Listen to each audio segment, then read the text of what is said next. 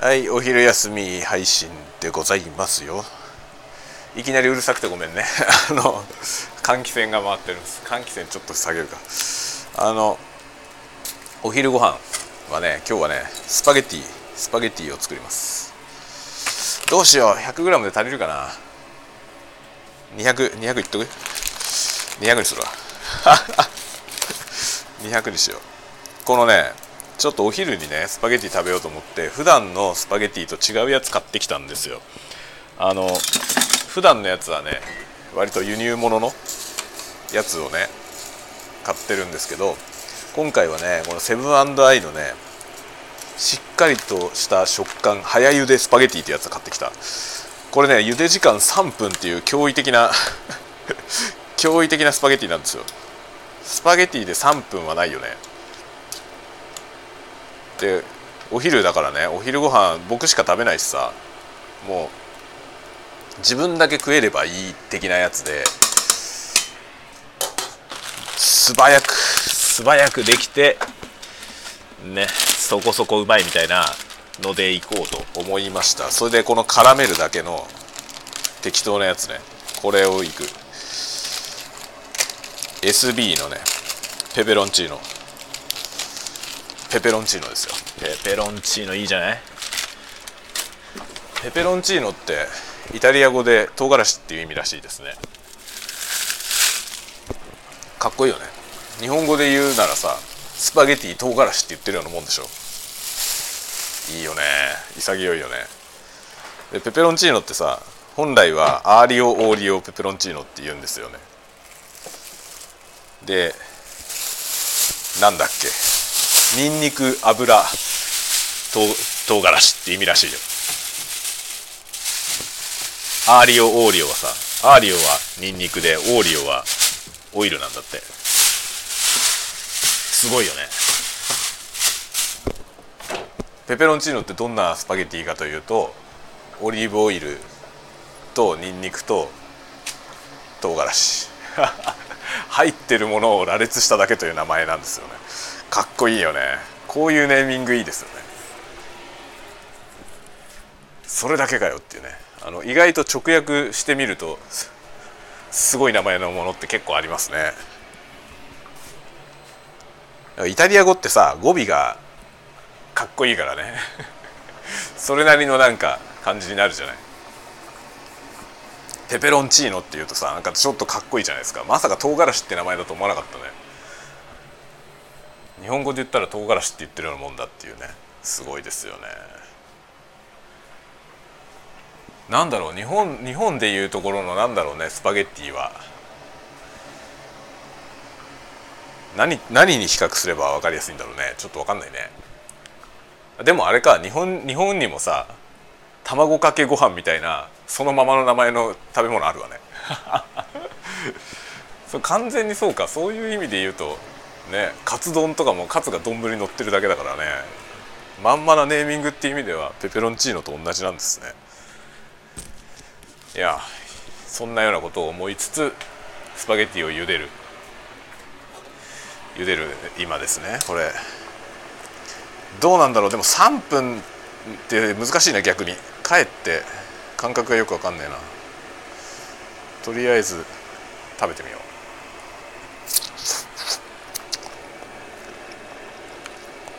う。わかんねえな、これ。あ、塩入れ忘れた。これ茹でるときに塩入れないとね。今更入れる皆さん、ちゃんとスパゲティ茹でるとき塩入れてますか？スパゲティね、茹でるときに塩入れると入れないと全然味違うんですよ。知ってました？僕ね、結構これをね甘く見てて最初甘く見てて、忘れても忘れたがいいやつってやってたら、これね、入れると入れないでは全然味が違うのよね。だからちゃんと茹でる時に塩入れた方がいい。この味見してる段階で全然違うからね。いやー、このねスパゲティってさ、ピンキリでしょ。すごいピンキリじゃない？このスパゲティの乾麺ね、結構ピンキリじゃないですか。いろんな値段のやつあるでしょ。安いやつは超安いで、これね、安いやつとそこそこ値段がするやつと全然違うよね。全然違うんですよ。なんかまるっきり別物なんだよね。これは安いやつだ、やっぱり、まあ、安かったけどセブン&アイのね、安くて早い、何しろね早く茹でられるやつっていう基準で選んだんだよね。だからまあ味は全然いいんだけどさ、最初から割り切って早くできることを重視したからいいんですけど、これじゃなくてもね、その時間が別に早くないやつでもね、いろんな値段のあるじゃない。で結構安いやつはさ、1キロで200円ぐらいのやつとかあるんですよね。すごい安いやつ。でもああいうやつって何をどうやってもアルデンテにならないのよ。片茹での跡がね、そのまま何もないままふにゃふにゃになるっていうね。やばい、200は多すぎた。200はやっちゃったな。これ皿に盛ったらね、もはやこれねソースをあえられないぐらいあるよ。やっちまった。ペペロンチーノソースを今かけました。いやこれさ、3分でできるのはいいよね。3分でできるからもういろんなことは妥協したけど、しっかりした食感って書いてあったけど、今まあ確かにね食感はあるんだけど、それじゃねえよっていう感じだな。それじゃねえ食感なんだよね。いいですね、こういうの。こういうものもさ、この間も言ったけどね、求道的な生き方っていうさって言いましたけど、これを日々研究してる人いるんだろうなと思うと楽しいよね。このさ、和えるだけのスパゲティソースもさ、結構いろんなのあるでしょ。みんな多分各社こぞって作ってるわけですよね。でこのさ、スパゲティ本体もね、この早茹でのやつがあったりするじゃない。そうするとさ、これをずっと研究してる人もいるんだよなと思うとさ、楽しいよね。こういうことがねいちいち楽しいんだよな。混ぜらんねえよこれ。どうすんだ。多すぎて混ぜれねえなこれ。失敗した。100g ずつね、こう束になってるやつだったんで、100の次は200だよね。で200やったらちょっと多すぎたわ。でも100は足りないんだよな。難しい問題ですよね、ここら辺はね。100じゃ足りねえし、200じゃ多いというね。200はすごいな、てんこ盛りだなこれ。でトッピングがあるよ、トッピングが。ソースをかけた後にこのトッピングをあえる。ペペロンチーノのトッピング。ああ、バジルの細かくしたやつと唐辛子とニンニクがトッピングになってました。混ぜる。混ぜれねえっちゅうの。すげえ大変なことになって。いやすげえなこれ。ちょっと多すぎたな。そして明らかにオイルが足りないので、オイルをぶっかける。オリーブオイルってうまいよね。あ、もうオリーブオイルねえじゃん。オリーブオイルって美味しくてさ、何でもガバガバかけちゃうんだけど、スパゲティはもうねひたすらオリーブオイルかけて食べるんだよね。でもこれがさ、家族に不評なんですよ。オリーブオイルの味になっちゃうからやめてとか言われるから、最近はね普通に作って自分の皿に盛ったやつにだけぶっかけてる。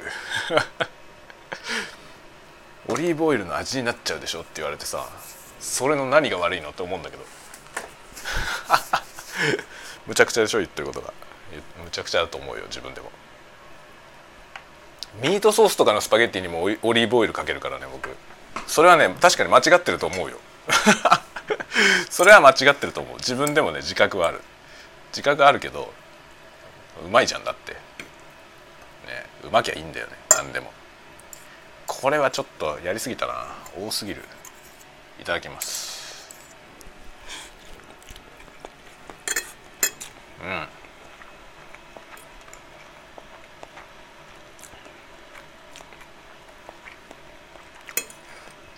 ん、微妙だな。なんか昔 SB のペペロンチーノってもっとうまかった気がするけど、なんかちょっと微妙な感じだな。オリーブオイル足んない問題もあるな。これオリーブオイル全部残ってるやつ全部かけたけど足りないわ。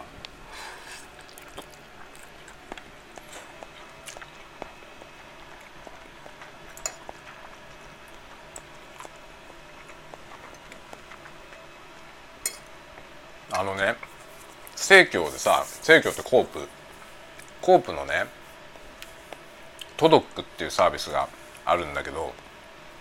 トドックってあれコープ札幌だけでやってるやつなのかな。なんかトドックっていう要はねコープで宅配してくれるサービスがあるんですよ。で僕ね一人暮らしの時に昔ね、すごい昔にちょっと利用してたことあるんですよ、そのトドックをね。ちょっと利用してたことがあったんだけど、どこで辞めたんだったかな。そうか、一回あれだ、旭川に引っ越した時に辞めたんですよ。辞めてって、それからもう再加入してなかったんですよね。そしたらね、この間コープから電話かかってきて、なんかこうトドックのね今加入の促進みたいなことやってるらしくてね。で4週間ね送料が無料になるから、その4週間だけでもいいから使ってくれないかっていう電話が来たんですよ。すっごい腰の低いおじさんから電話かかってきてさ、もうなんかさガツンとさ使ってくださいっていう感じで来ればいいのに、なんかねすごい下手なのよもう断られる前提みたいな感じで電話かかってきて、それでいやなんか本当にねってすぐ4週でね解約してもいいし、で何もねペナルティもないし、その4週間だけ送料も無料だからね、そこの間だけ加入し使ってみてもらえませんかみたいなことを言うんですよ。それで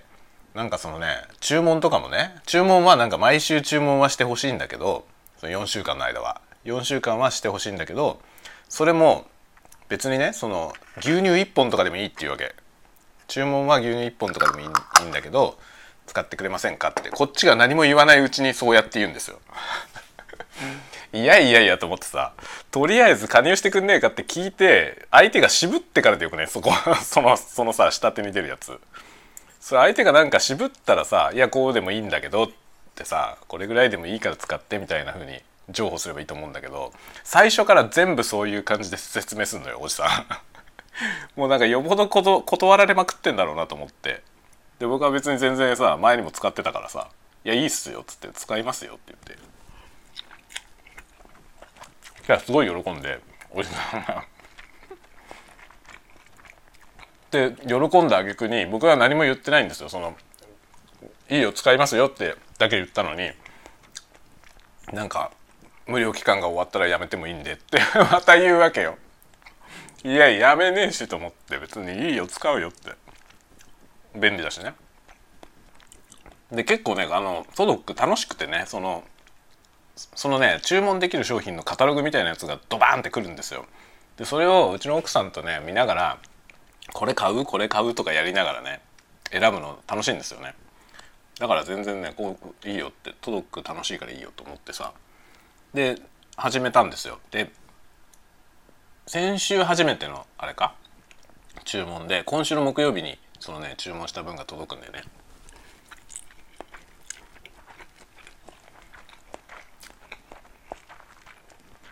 でもねなんか注文がね上限2万円って言われて、僕の書いた注文書がそれを超えてて超えてたから、キャンセルされちゃうから、なんか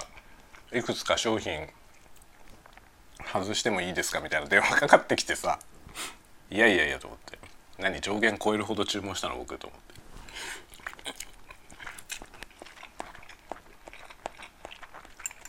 て、トドックコープの宅配あるのかな他の地域にも。コープの宅配楽しいよ。物によるんですよ。でも値段がね、スーパーで直接買った方が安いものと、あとね店頭とも値段違うんですよね。コープの店頭とトドックは値段が違って、トドックの方が安いものもあるんだよね。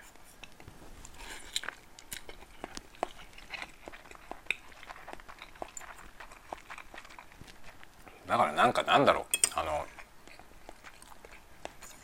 食費軽減のためにとかそういうのじゃなくて、なんか楽しいっていう要素で利用するのが多分いいね。ガチでやろうとすれば多分ねあれなんですよ、得なものを得なもので、店頭の方が安いやつは店頭で買ってとか、すごいきっちりやればね多分食費は軽減できるけど、でもいくらでもないじゃない、そんなあんまりそんなに大きい額にならないから、その手間を考えたらもう適当に使うのがいいと思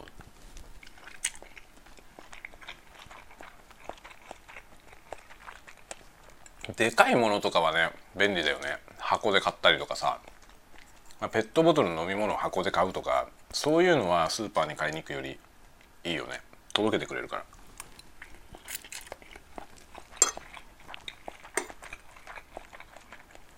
あと店頭で探しても見つけられないものとかもあるからね、カタログで見て、あ、こんなのあるんだっつって買うこともある。店頭に同じもの置いてあったとしても見つけられないんだよ自分では。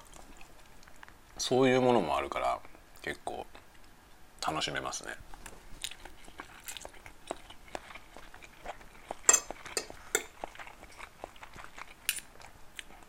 このスパゲッティはなんかめちゃくちゃな味だなめちゃくちゃな味だけどうまいわ。まあいいや、これで今日の昼ご飯はなかなか良いということにしよう。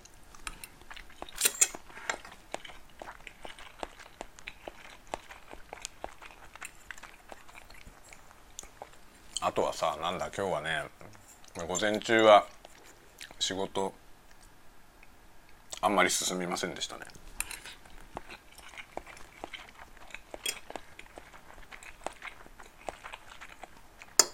なかなかやっぱりこうコンスタントに成果を出し続けるのは難しいね、何事も。かといってね、そのまあなんていうの、ムラはあるけどさ、ムラが出ちゃうのはある程度致し方ないけど、やっぱりそれで金もらう以上はやっぱコンスタントにね成果を出さなきゃダメだよねっていうのもあってさ、そこは難しいなっていうね。働く者のなんつうの心構え的な、よくほらあれでしょ、新入社員とかさ、新社会人みたいな人ってそういうの教わるじゃない、社会人としての心構えみたいなやつ。それってさ、そのじゃあベテランの社会人はさ できてんのかっていう問題あると思わない？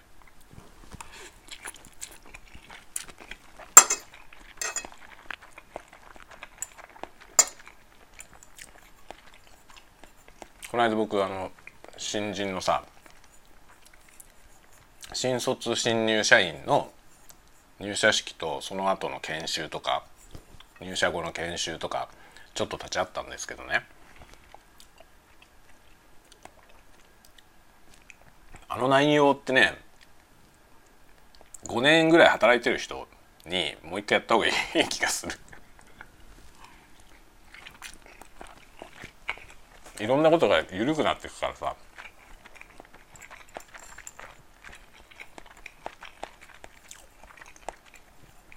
新人になんかこう偉そうなことを教えるけど、教えてる側はそれできてるのっていう問題あるんだよな。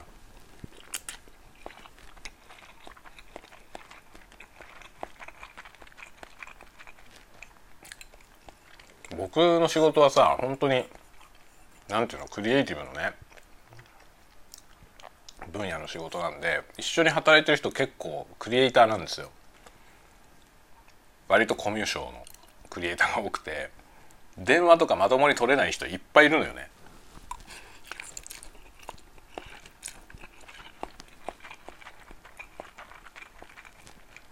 まあ仕事上さ電話を取る機会はあまりないんだけどね、そのクリエイターの人が電話取ることはあんまりないんですよ。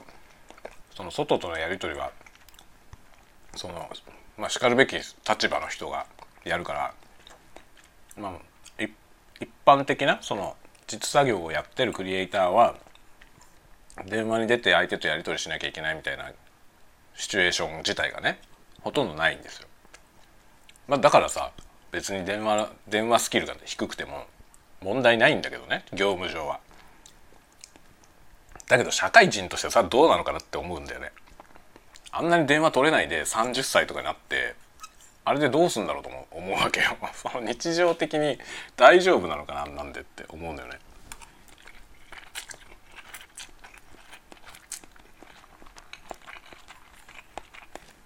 結構ねなんかちょっと客観的に見るとやばい人いるんですよ。なんていうの、同じような人たちしかいない職場の中では目立たないけどさ、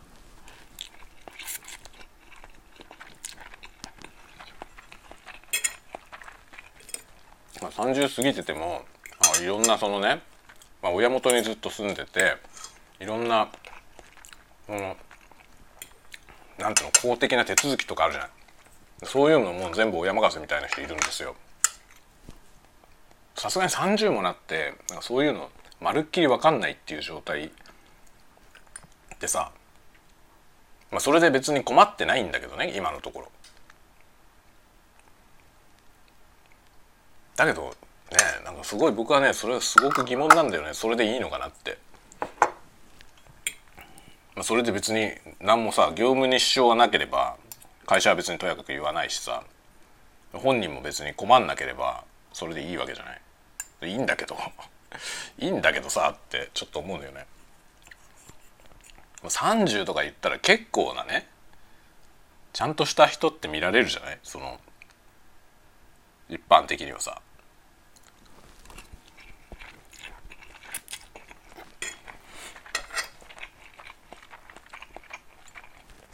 それがなんか一般常識的なことがさ全然お留守になった人が結構いて、それはどうなっていくんだろうなって思うんですよね。別にそんな上手にできる必要はないけどさ、なんか最低限はできた方がいいと思うんだよね、やり取りとか。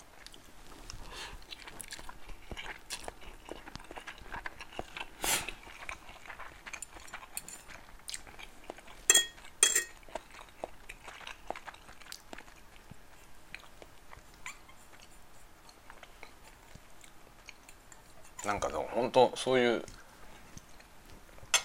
まあなんていうの、その一般常識っていう言葉もさ何が一般なのか何が常識なのかっていう定義が怪しいままだからさ、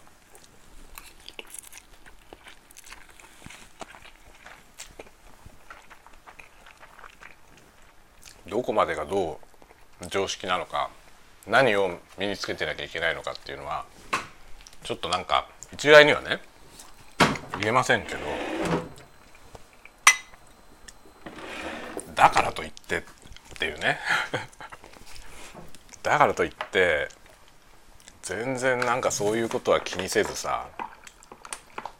我関せずこれでいいんだみたいな、そういうことでいいのかなっていうのと、そういう人ばっかり増えていくと本当になんか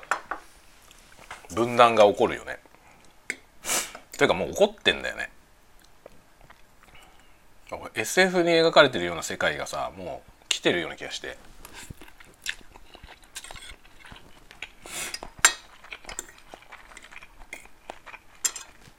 いろんな場面で二極化って起きててさ、でその二極化っていうのはさ一歩引いてみないと見えないのよね、二極化起きてるってことが。その中にさ分断されてるところの中にいたら分かんないんですよ。分かんないまま気づかないままで気づいた時にはもう遅いっていうね、そういうことがなんか随所に起きてて、そこに不安を感じますよね。なんかその自分から見てさあこういうふうに分断が起きてるなって見えるところは自分が外側にいるから見えるのよね。だけどどっかの領域ではさ自分もどっかの内側にいるはずじゃない。そうするとさ知らず知らずのうちに分断されてて、その二極化のどっち側にいるかによってさ将来がね大きく変わってくると思うんですよね。そういう危機感がね最近とても強い。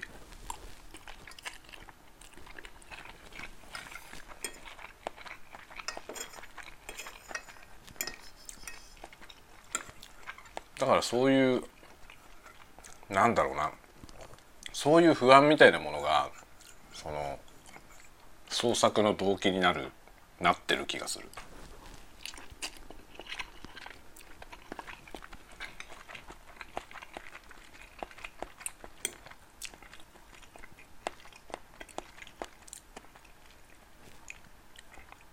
まあ選ばれたものがいれば選ばれないものがいるわけで、その二極化がねっていうのがいろいろなちっちゃい範囲で発生していって、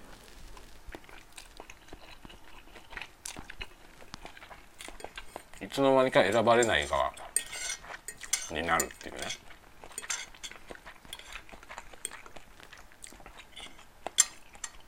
選ばれない側になっちゃうと自分の道を選択することもできなくなって選べない側になるんですよ。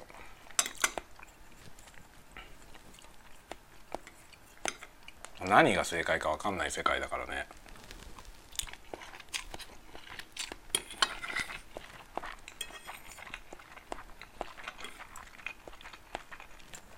だから本当になんだろうね、今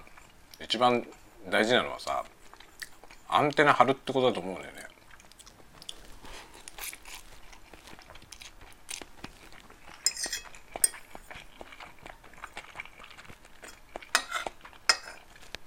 常に自分に見えてない世界のことをさ、こう想像するというかね、想像するっていうのはその世界がこうであるって想像するんじゃなくて、その見えてない世界があるっていうことを想像するっていうこと。どんだけ視野を広げてもさ、その視野の外側っていうのはあるわけよね。だからそれを見失うと本当にまずいことになると思うんだよね。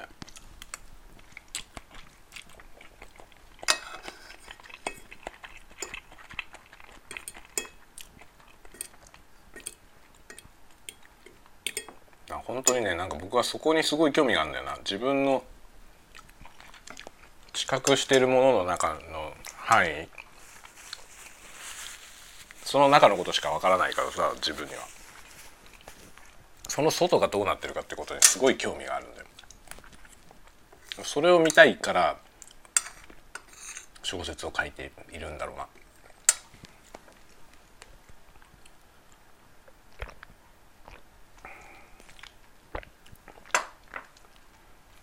とかいうことをねちょっと考えました。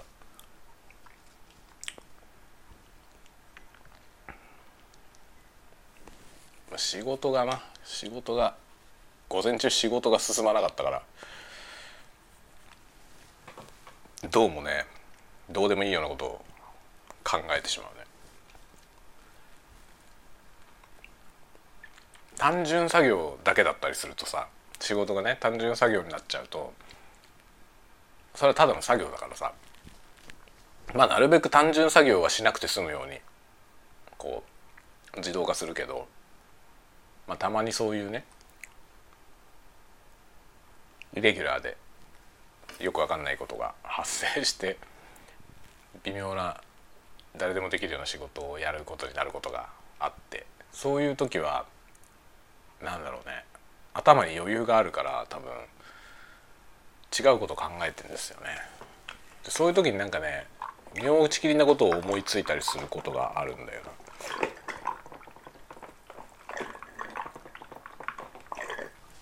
今日はだから午前中は本当にやるべきトピックはちょっと情報待ちになってしまって、質問を投げて返答を待ってるところで、それ以外のところをやろうとしたら単純作業しか残ってなくてさ、ちょっと頭のリソースが余ったんだろうね。それで妙なことを考えておりました。さて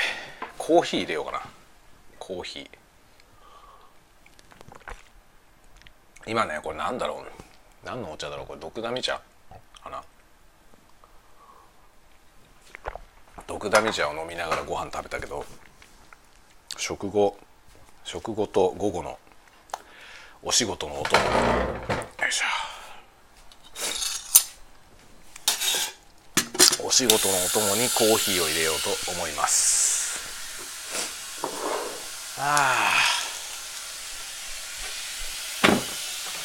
200g はね、皿に対して多すぎたけど、食べるのには全然多くなかったわ。あっさり食べれた。あ、ちょっと待って、デザートあったわ。パイン、角切りパインあったわ。これ食べよう。あー、パイナップルってめちゃくちゃいいよね。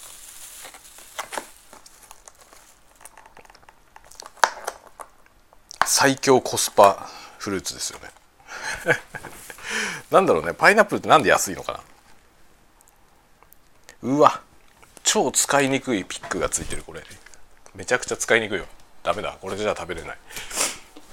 フォークを出そう。フォーク、銀食器のフォークこれ銀？違うわ、銀だと思ったけど違った。あれ？いや、銀なのかこれ。シルバープレートスティールって書いてあるな。どういうこと？シルバープレートスティールって何？鉄の芯で外が銀コーティングってこと？それとも銀なの？あのさ、銀ってさ、黒くなるね。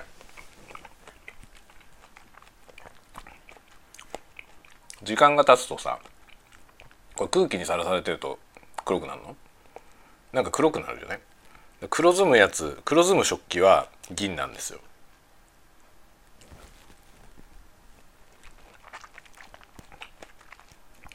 いつまでも黒ずまないやつはクロームメッキとかステンレスのクロームメッキとか、ステンレスそのままとかね。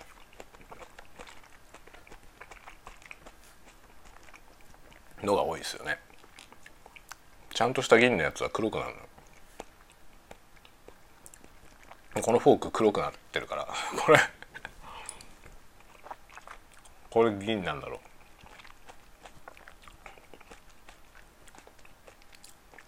これ確か実家から持ってきたやつなんだよな。実家から、僕が一人独立するときに実家にあった食器いくつかもらって出たんでね、その時に持ってきたやつ。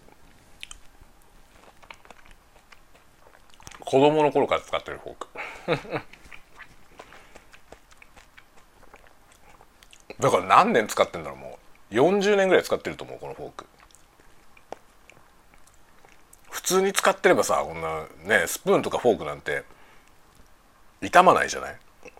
使えなくなるようなことまあないでしょ、普通に食べてる限りではさ。なんか事故ったら折れ曲がっちゃったりとかね、あるかもしれないけど、普通に使ってる分にはこんなもん傷まないからさ、一生使えるよね。もう40年ぐらい使ってると思うけど、こんなもんだって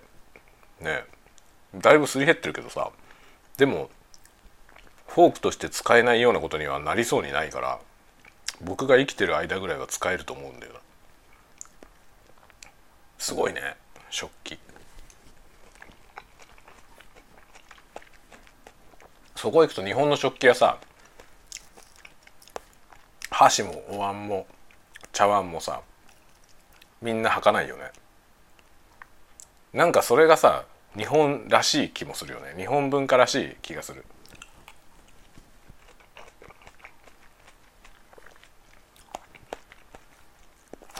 履かないことをめでる文化だよね。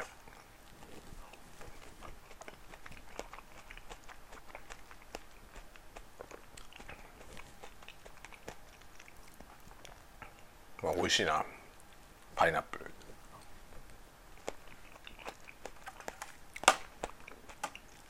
パイナップルって異様に安いよね。なんで？これはあの生産国の人件費が安いから？それとも希少性が薄いから？圧倒的に安いんだよね、他のフルーツと比べて。でもさ、切る前のパイナップルってめちゃくちゃゴージャスでしょ、形があんな立派な見た目なのにさ、一番安いんですよ、フルーツの中で。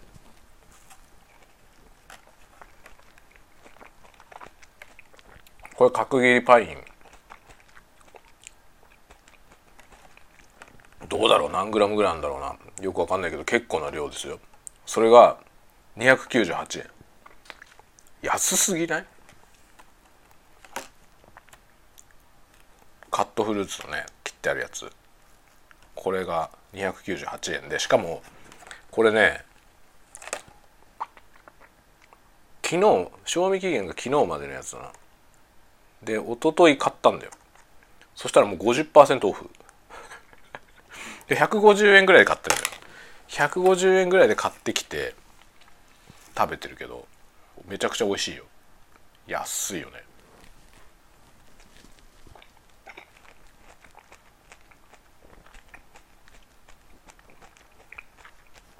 めちゃめちゃ甘い、美味しい。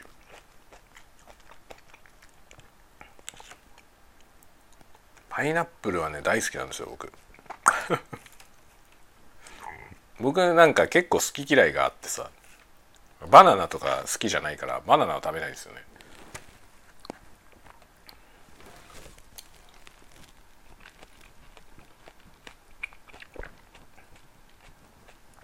子供がその辺をよく把握してて、パイナップルは父さんのねとかっつって、カットフルーツのいろんなの入ってるやつあったらパイナップルだけ僕にくれるのあとのなんかイチゴとかキウイとかそういうの全部自分たちで食べて、父さんはパイナップルでいいよねとかっつってパイナップルしかくれないんだよ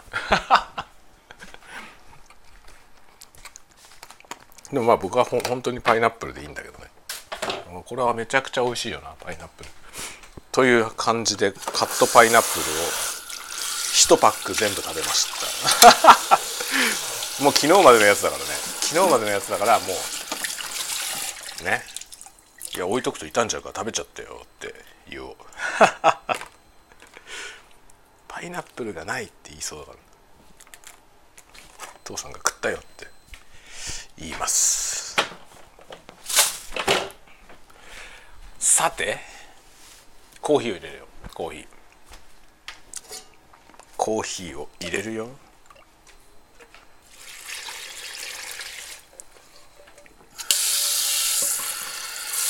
そうそう、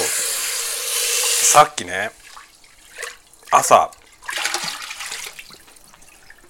メキシコの人からさ、メキシコの人からスペイン語のメッセージもらったんですよ。コメントね、 YouTube のコメントもらったんですけど、なんて書いてあるかはさ、DeepL でわかるわけですよね。DeepL のさ、Chrome 拡張があって、知ってる？みんなこれ使ってる？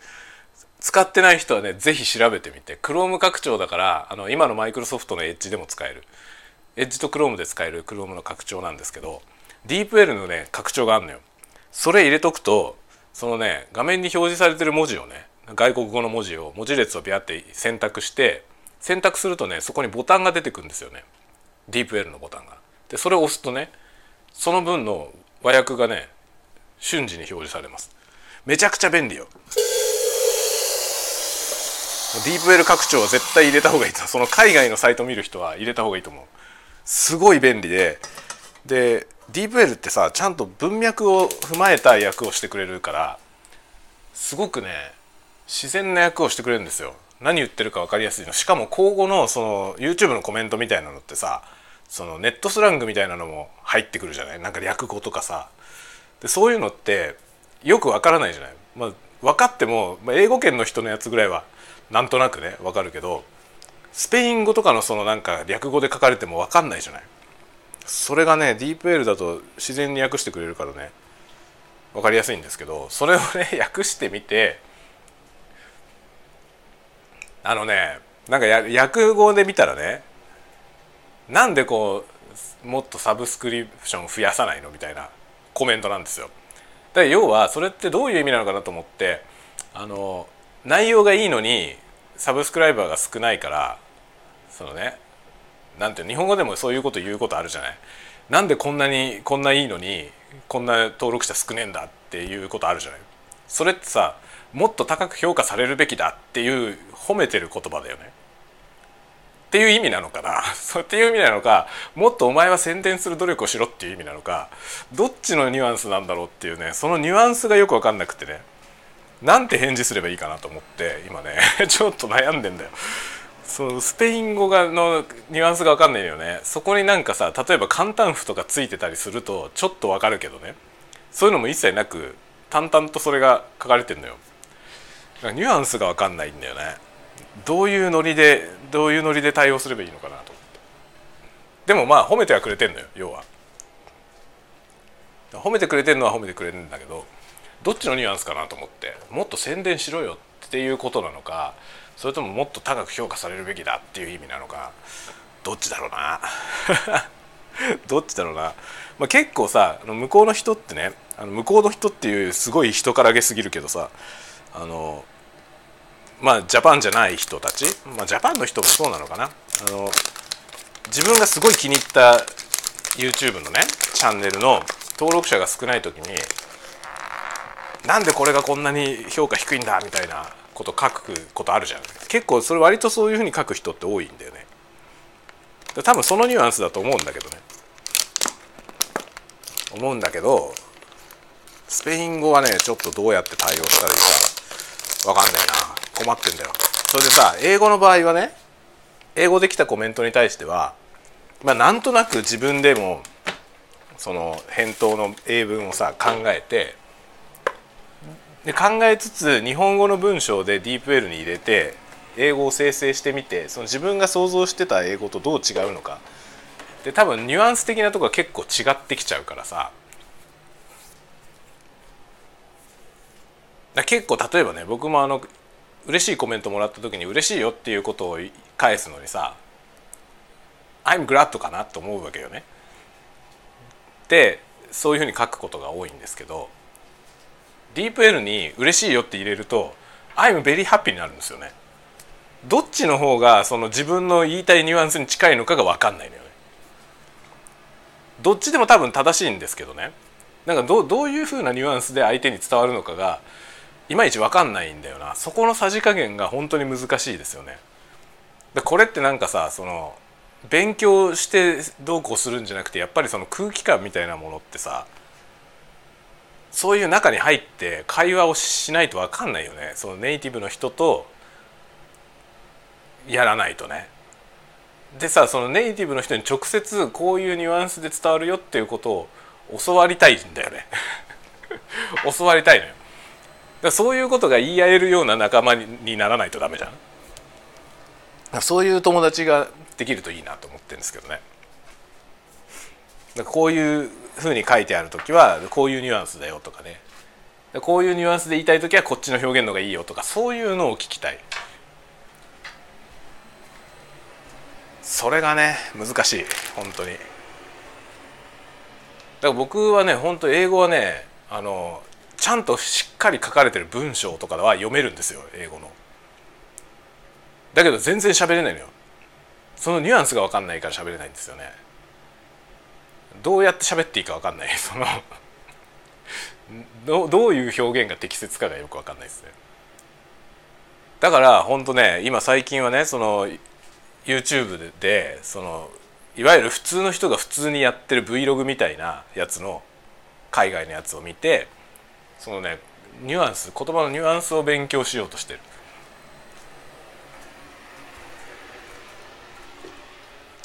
いつになったら分かるかね結構でもほら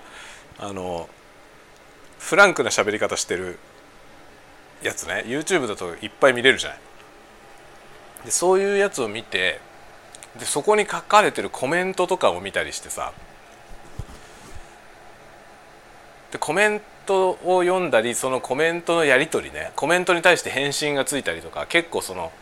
なんていうの、動きの大きいチャンネルはさコメント欄も結構活発なんですよね。だからそのやり取りもあるわけですよ。コメント書いた人に対して別の視聴者がそこにさらにコメントを書いて、その返信してね、コメントに対して返信するみたいな感じで、そこで会話してたりするやつがあるわけですよね。そういうのを見て、でいちいちその DeepL 翻訳で翻訳しながら、あ、こういうニュアンスの時こういう表現をするんだなとか、そういうことをいろいろね今日々やってる。だから時間があっという間に過ぎるんだよね。で YouTube 見てるだけで時間が過ぎるんですよ。そのコメント欄見たり、なんかその英語のニュアンスをやったりとかなんかしてるからさ。あと自動翻訳ね、 YouTube の動画コンテンツに対する自動翻訳あるじゃん。あれも言語設定してくれてる人のやつはね使えるからさ、それを、できるやつは極力見て、だから英語で喋ってるやつの自動英語字幕、自動生成の英語字幕を見て、でも明らかに間違ってるところとかもあって、その音で言うとこういうふうに聞こえるけど、確かにでもここで言ってるのは違う単語だなとか分かるのがあってさ、特に ASMR はさ、 ASMR のなんかささやきって特殊なこと喋ってるやつが多いから、 DeepL が文脈で理解しようとして一生懸命翻訳するとかえって間違ってるケースがあって、でそういうのをね見ながらね、あ、こういう時はこういう単語でこういう発音なんだなみたいなねのをねやってる。あれね、でもほんとね YouTube 見てて英語できるようになったとか言ってる人がたまにいるけど、あれねちゃんと見てたらできるようになるわ。すげえ勉強になる。でも耳も慣れるしね、とにかくリスニングでしょ。ただし理想的な発音かどうかがわからないという問題はあるんだよね。どこの国籍かっていうことに関係ないじゃない。特にアメリカはさ人種のるつぼだからさ、いろんな移民の人とかもいっぱいいるから、アメリカ人なんだけど、その英語ネイティブの人かどうかは見ただけじゃ分かんないのよね。で結構特徴のある発音で喋ってる人もいるんですよね。見た目はほらなんていうの、普通の白人さんとかでもなんかすごい特殊な発音で喋ってる人とかもいるのよ。でそうするとさ、それはなんか英語が母国語じゃなくて別のところから来てる人とかねっていうのもあるし、この間ちょっと喋ったけどさ、インドの人の英語はものすごい特徴的だった。発音とかもものすごい特殊で、でもね自動生成の英語翻訳、英語のその字幕はね正しく字幕ほぼ正しく出てたんですよ。だからような発音でもちゃんと英語として認識されるんだよね。しかももちろん人間が聞けばちゃんとわかるしね。機械が判読できる発音にちゃんとなってるっていうのが結構驚きだった。すごい特殊な発音だったけど、だからね本当にね YouTube を始めて本当に英語ができないことを悔やむね。本当にちゃんとやっとけばよかったって思う。今からでもね遅くはないからさ頑張ってるけど自分で喋るのはすごいハードルが高いな。何を言えばいいか分かんない。喋れるようになりたいね。どうやって練習しようかな一生懸命今ね、でもいろんな動画見てはさ言ってることを理解しようとしてやってます。頑張ってるよ。暑くなってきたら窓開けるわ。すげえ気持ちがいいな今日は、晴れてて。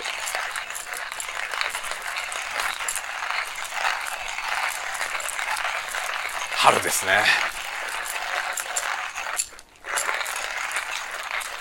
危ねこのねコーヒーミルがさ、前にも紹介したかもしれないけど、これすごい古いやつでジャパンポーレックスって書いてあるな。ジャパンポーレックス、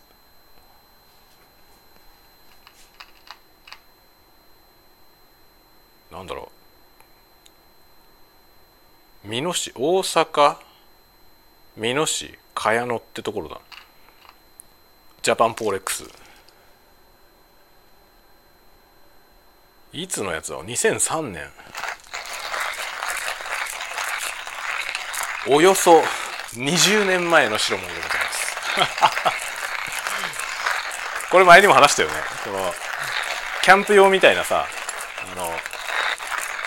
持ち運びの用のポータブル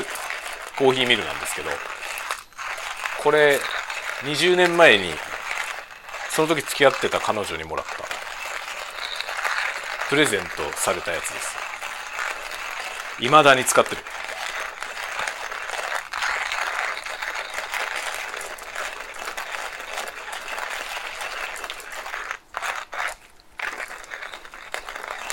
全然問題ないよ、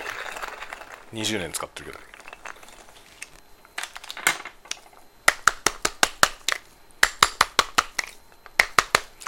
よし、できた。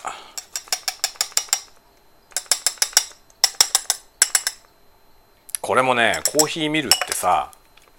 電動のやつがいいんだよね本当は。この手回し式のやつって、引き方のね、そのなんていうの、引き方の粗さをね調節するダイヤルみたいなやつがついてるんですけど、そのダイヤルセットしてもこう回してるうちにだんだん緩んでくるんですよ。だからその引き始めと引き終わりでね、今これ3杯分ぐらい引いたんだけど、その3杯分も引くとね、最初と終わりで結構この粒度が変わっちゃうのよっていう問題があるのよね。手回し式のやつはもう総じてこの問題があって、電動のやつだと均一な形でね全部引けるから、コーヒーちゃんとやってる人たちはね、みんな電動のやつを使ってますよね。絶対電動のがいいって言われるのよ、ちゃんとやってる人に聞くと。均一にいけるから、いつでも同じ感じで引けるから。だから絶対ね、手回しの方がなんかこう趣味的な感じはするけどね、するけど、コーヒーの出来上がるコーヒーの質ってことを考えるなら絶対電動のがいいよって言われるのよ。でそう言われて、電動のねコーヒーミル5000円くらいなんですよね。それをね買おうと思ったことが何回あるだろう。本当にしょっちゅう思うしょっちゅう思ってるんですよこれ。そのね電動コーヒーミルを買おうってね、何回も思うの。だけど買えないのよわかりますか、わかりますか、このわけのわかんない感覚。何万円もする音響機材はすぐ買えるのに、5000円の電動ミルが買えないのよ。5000円かって思っちゃうんだよねこのねわけわかんないんだよな。自分でも3万5000円のヘッドホンの話をしててさ、しかもヘッドホンなんていくつも持ってんだよね。なのにまた買おうとしてるじゃないそんなもん買わないでコーヒーミル買えばいいんだよ本当は。だってヘッドホンあるんだからさ。自分でもそう思うんだよな。そう思うんだけど、コーヒーミルの優先順位はね相変わらず低いのよ。でしかも優先順位が低いものってね、その優先順位の上のものたちが抜けてったら繰り上がっていったりしないわけですよ。例えば優先順位10位だったら10位のとこにいるじゃない。で1位のものから買っていくでしょ順番に。そうするとさ、下のやつがだんだんこう上がっていきそうな気がするじゃない、上が抜けていくから。ところが違うんだよね。1位2位3位ぐらいがこうはけてったら1位2位3位に新しいやつが入ってくるんですよ。だから10位は永遠に10位のままそれでもう十何年、15年ぐらいになるんじゃないかな、電動ミルが欲しいって言い出してから。10年ぐらいずっと欲しいと言い続け、一回も買えたことがない。店頭で手に取るとこまで行くんだよ店頭で手に取るんですよ、何回も何回も手に取って、ああ買おうかな、どうしようかなって思うんだけど、あ今日じゃないってなって置いちゃうのね。で今日じゃないっていうのがずっと続いて、未だに変えてない。これでコーヒーミル、このねハンディコーヒーミルが壊れたりとかしたら使えなくなったりとかしたら、もうその時買うと思うけど、使えなくならないんだよな。20年使ってるけど何ら問題ないんだよ。しかもさ、刃がセラミックでそれ以外は全部金属でできてるから壊れないじゃん、こんなもん。なんかよほどなんかしない限り壊れないんですよ。なんか2階から落とすとかしない限りは壊れないと思うのよね。家でしか使わないしさ。コーヒーミルなんてそうそう壊れないじゃん。壊れないと買わないっていうスタイルでいくと買わないんだよな。このコーヒーのドリッパーとかさ、コーヒーサーバーとかっていうのはこれさ、陶器だったりガラスだったりするから、これちょっとした事故で再起不能な壊れ方をするじゃない、こういうやつらは。で実際ね、ドリッパーはね壊れたんだよ。ドリッパーは一回どっかで落っことして、取っ手が壊れたんですよね。取っ手がなくなっちゃったので、取っ手がなくても使えると思ってたんだけど使えないんだよ。取っ手がないとさ、そのコーヒーを落とした後外す時にね、熱すぎて持てないのよっていうことに気がついて、取っ手が壊れたまま使ったんですよ。一回使ったけどダメだってなって買ったとかね。基本的にケチです基本的にはケチです。なかなかああいうものが買えない。でもいるとなったら買うけどね。音響機器とかそういう趣味のものはいくらでも買えるんだよな。どんなに高くても全然平気なんですよね。パソコンとかね。パソコンとかだってどう考えてもオーバースペックなんだけどさ、全然平気で買えちゃうのよね。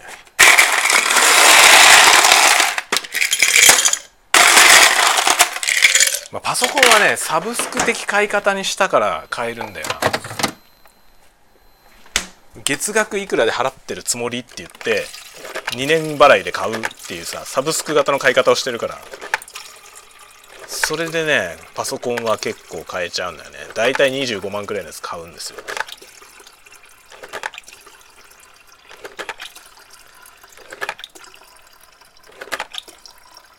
その他のな、こういう日常のものはほんと買えないんだよな。しかもなきゃないでも困ってないからね。なきゃないで困ってないものはなかなか買えないんだな。昨日の晩言ってた冷蔵庫、サブ冷蔵庫買おうって話もさ、買おうって話はずいぶん前から出てんだけど結局買えないのよ。なくても別に暮らせるから。そうするとね、冷蔵庫だって買おうと思えば3万4万4万くらいはするか。一人暮らし用のやつでもね4万円って思っちゃうとさ4万円で買うもの他にあるよねってなっちゃうんだよな。だから冷蔵庫買い足そうかって話もねずいぶん前に出たんだけどまだ買ってないというようなことで、お昼休みが終わりまして部屋に戻ってきましたよ。今アイスコーヒーを入れて持ってきた。よいしょ。ということでちょうど1時間ですね。58分になっておりました。では、何の話したんだろう。タイトルどうしようかなわけが分かりません。タイトルどうしよう。本当何の話したか忘れちゃったな。まあ適当なタイトルでお昼